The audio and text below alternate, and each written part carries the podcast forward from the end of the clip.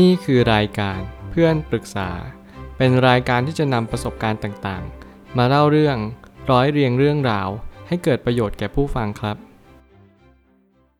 สวัสดีครับ ผมแอดมินเพจเพื่อนปรึกษาครับวันนี้ผมอยากจะมาชวนคุยเรื่อง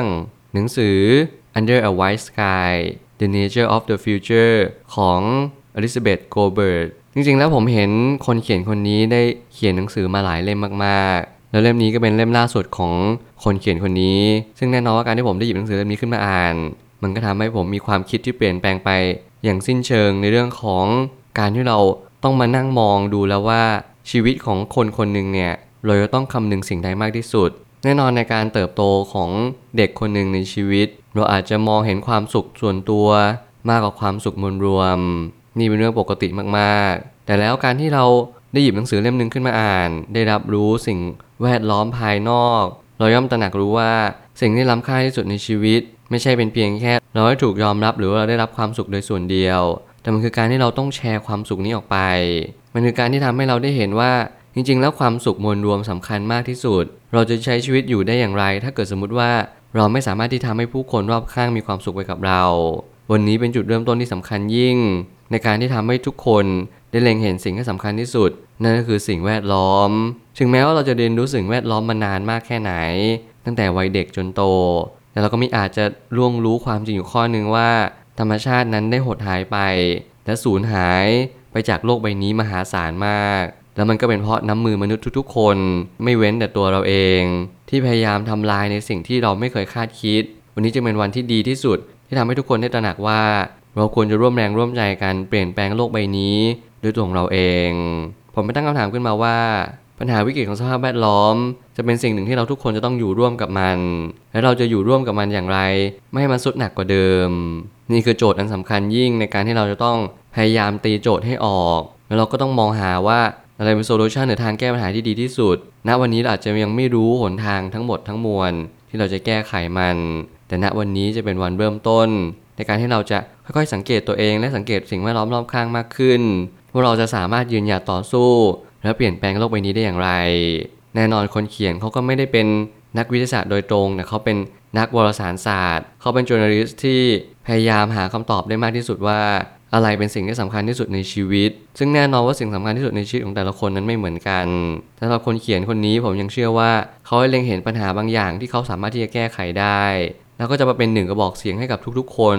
ให้ได้รับรู้ภาพตรงกันว่า ณตอนนี้โลกใบนี้ไม่ได้เหมือนเดิมอีกต่อไป สิ่งต่างๆ ย่อมเปลี่ยนแปลงอย่างรวดเร็ว รวมไปถึงชั้นบรรยากาศ อากาศที่เราสูดดมหรือหายใจตลอดเวลาเนี่ยย่อมส่งผลต่อร่างกายในอนาคตสื่อไป เมื่อก๊าซคาร์บอนไดออกไซด์กำลังทำจุดสูงสุดในทุกๆปี เพราะมีอุตสาหกรรมมากมายระดมสรรพกำลัง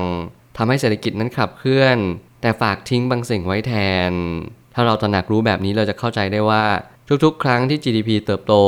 ก็จะต้องมีอุตสาหกรรมที่พยายามทำงานอย่างหนักหน่วง และแน่นอนผลพวงที่ตามมาก็คือการปล่อยคาร์บอนที่มากมายมหาศาลตามมา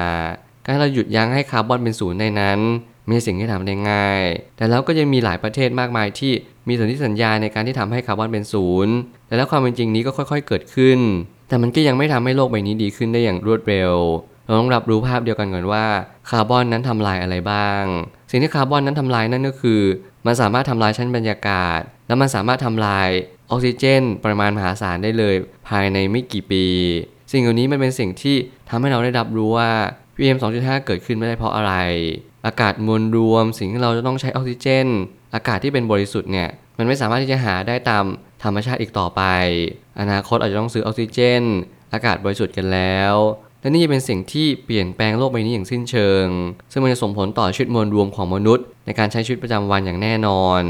นี่คือสิ่งที่เราต้องตระหนักอย่างเร็วที่สุด โดยณวันนี้เลย ถ้าเราต้องการให้โลกเปลี่ยนแปลง เราต้องเริ่มเปลี่ยนแปลงในทุกระดับชั้น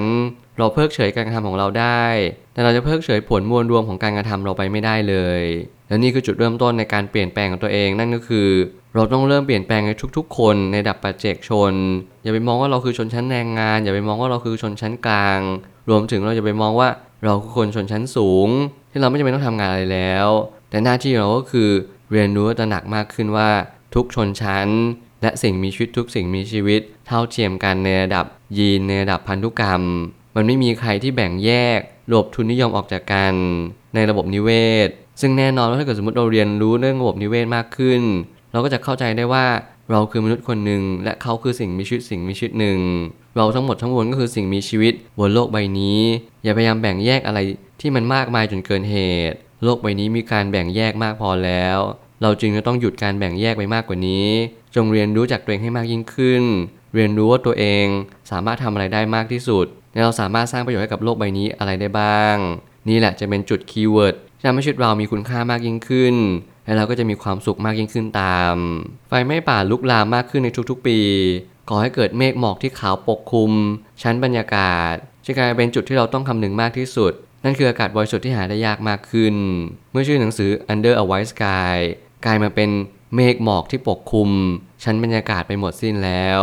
นี่คือจุดเริ่มต้นที่ผู้เขียนได้นำมาเขียนในเรื่องนี้นั่นก็คือไฟไหม้ป่านั่นเอง ถ้าเรามองสถิติในการที่เราเจอไฟไหม้ป่าเราจะพบสถิติที่น่าตกใจอย่างยิ่ง นั่นเพราะว่าไฟไหม้ป่านั้นเกิดขึ้นถี่มากขึ้นแล้วก็บ่อยครั้งมากขึ้น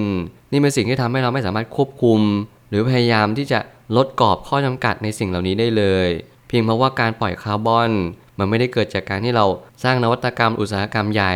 แต่มันหมายความว่ามันเกิดจากการที่โลกนั้นร้อนมากขึ้น ส่งผลทำให้ไฟไหม้ป่า อุณหภูมิเหล่านี้มันทำให้ ทุกอย่างแย่ลงไปกว่าเดิม เพราะโลกร้อนที่เราเรียนรู้มาตั้งแต่เด็กๆ วันนี้มันได้ปรากฏเด่นชัดมากขึ้น วันนี้มันได้ทำลายทุกๆสรรพสิ่ง สัตว์ป่าที่อยู่ในป่า อากาศที่บริสุทธิ์ รวมถึงบ้านเรือนของผู้คน สิ่งแวดล้อมรอบข้างของเราเนี่ยกำลังโดนทำลาย สิ่งนี้มันทำให้ผมรู้สึกสลดหดหู่ใจอย่างยิ่งแล้วผมก็ได้เรียนรู้สิ่งหนึ่งที่สำคัญที่สุดนั่นก็คือ วันนี้ผมทำอะไรได้บ้าง ถึงแม้ว่าประเทศไทยอาจจะไม่ได้มีผลกระทบอะไรมากมาย เราจะมี PM 2.5 มาในช่วงฤดูหนาวเราจะหายไปในช่วงฤดูร้อนถึงฤดูฝนแต่แล้ว PM 2.5 ก็จะหนักมากขึ้นเรื่อยๆ ในอนาคตหรือในปัจจุบันนี้ ยังมีเหตุการณ์อะไรมากมายที่เราไม่สามารถจะคาดการณ์ได้เลย วันหนึ่งอาจจะเป็นเหมือนออสเตรเลีย วันหนึ่งอาจจะเป็นเหมือนยุโรป รวมถึงอเมริกาใต้ ที่เขามีระดับอุณหภูมิที่ร้อนมากยิ่งขึ้น สิ่งนี้เราควรตระหนักรู้กันทุกคน และไม่ควรเพิกเฉยอย่างยิ่ง สุดท้ายนี้ การต่อสู้นี้จะยังเป็นเพียงแค่จุดเริ่มต้น นักวิทยาศาสตร์ นักธรณีวิทยา และนักวารสารศาสตร์ ก็จะเป็นหัวหอกในการพูดนำทางด้านจิตวิญญาณ ในเรื่องของธรรมชาติสื่อไป หากเราเป็นประชาชนคนหนึ่งผมเชื่อว่าเราควรจะฟังสิ่งที่นักวิทยาศาสตร์บอก นักธรณีวิทยารวมไปถึงนักโหราศารศาสตร์ ที่เขาเล็งเห็นปัญหาเรื่องนี้เป็นเรื่องสำคัญ แน่นอนว่าการที่เราเกิดขึ้นเป็นมนุษย์คนหนึ่ง เรามีปัญหามากมายในชีวิต เรามีทั้งความทุกข์ที่ถาโถมมายังชีวิตของเรา หลายคนหาเช้ากินค่ำหลายคนเงินเดือนชนเดือน รวมไปถึงหลายคนก็มีหนี้สินมากมาย ผมเข้าใจตระหนักว่านี่คือปัญหาที่ใหญ่ที่สุดสำหรับคุณ แต่แล้วเราจะใช้ชีวิตได้อย่างไรอย่างมีความสุข ถ้าเกิดสิ่งแวดล้อมรอบข้างของเรา มันไม่ได้ดีอย่างที่เราคิด ถ้าเกิดสมมติเรามีเวลา เราสามารถช่วยเหลือได้ เราไม่ต้องทำอะไรหรอกเพียงแค่เราเข้าใจในสิ่งที่มันเกิดขึ้น สิ่งเหล่านี้ก็จะดีมากยิ่งขึ้น เพราะว่าเราไม่ทำให้มันแย่ลงไปกว่าเดิม ณวันนี้เป็นวันเริ่มต้นที่ดีที่สุด ในการที่เราจะมาเปลี่ยนแปลงตัวเอง เปลี่ยนแปลงโลกใบนี้ ถึงแม้มันจะไม่ใช่สิ่งที่จะเปลี่ยนแปลงได้อย่างสิ้นเชิง แต่อย่างน้อยเราก็ลองทำดูไม่ใช่เหรอ แล้ววันหนึ่งทุกอย่างก็จะดีขึ้น ตามกาลเวลา ผมเชื่อว่าทุกปัญหาย่อมมีทางออกเสมอ ขอบคุณครับ รวมถึงคุณสามารถแชร์ประสบการณ์ ผ่านทาง Facebook Twitter และ YouTube และอย่าลืมติด Hashtag เพื่อนปรึกษา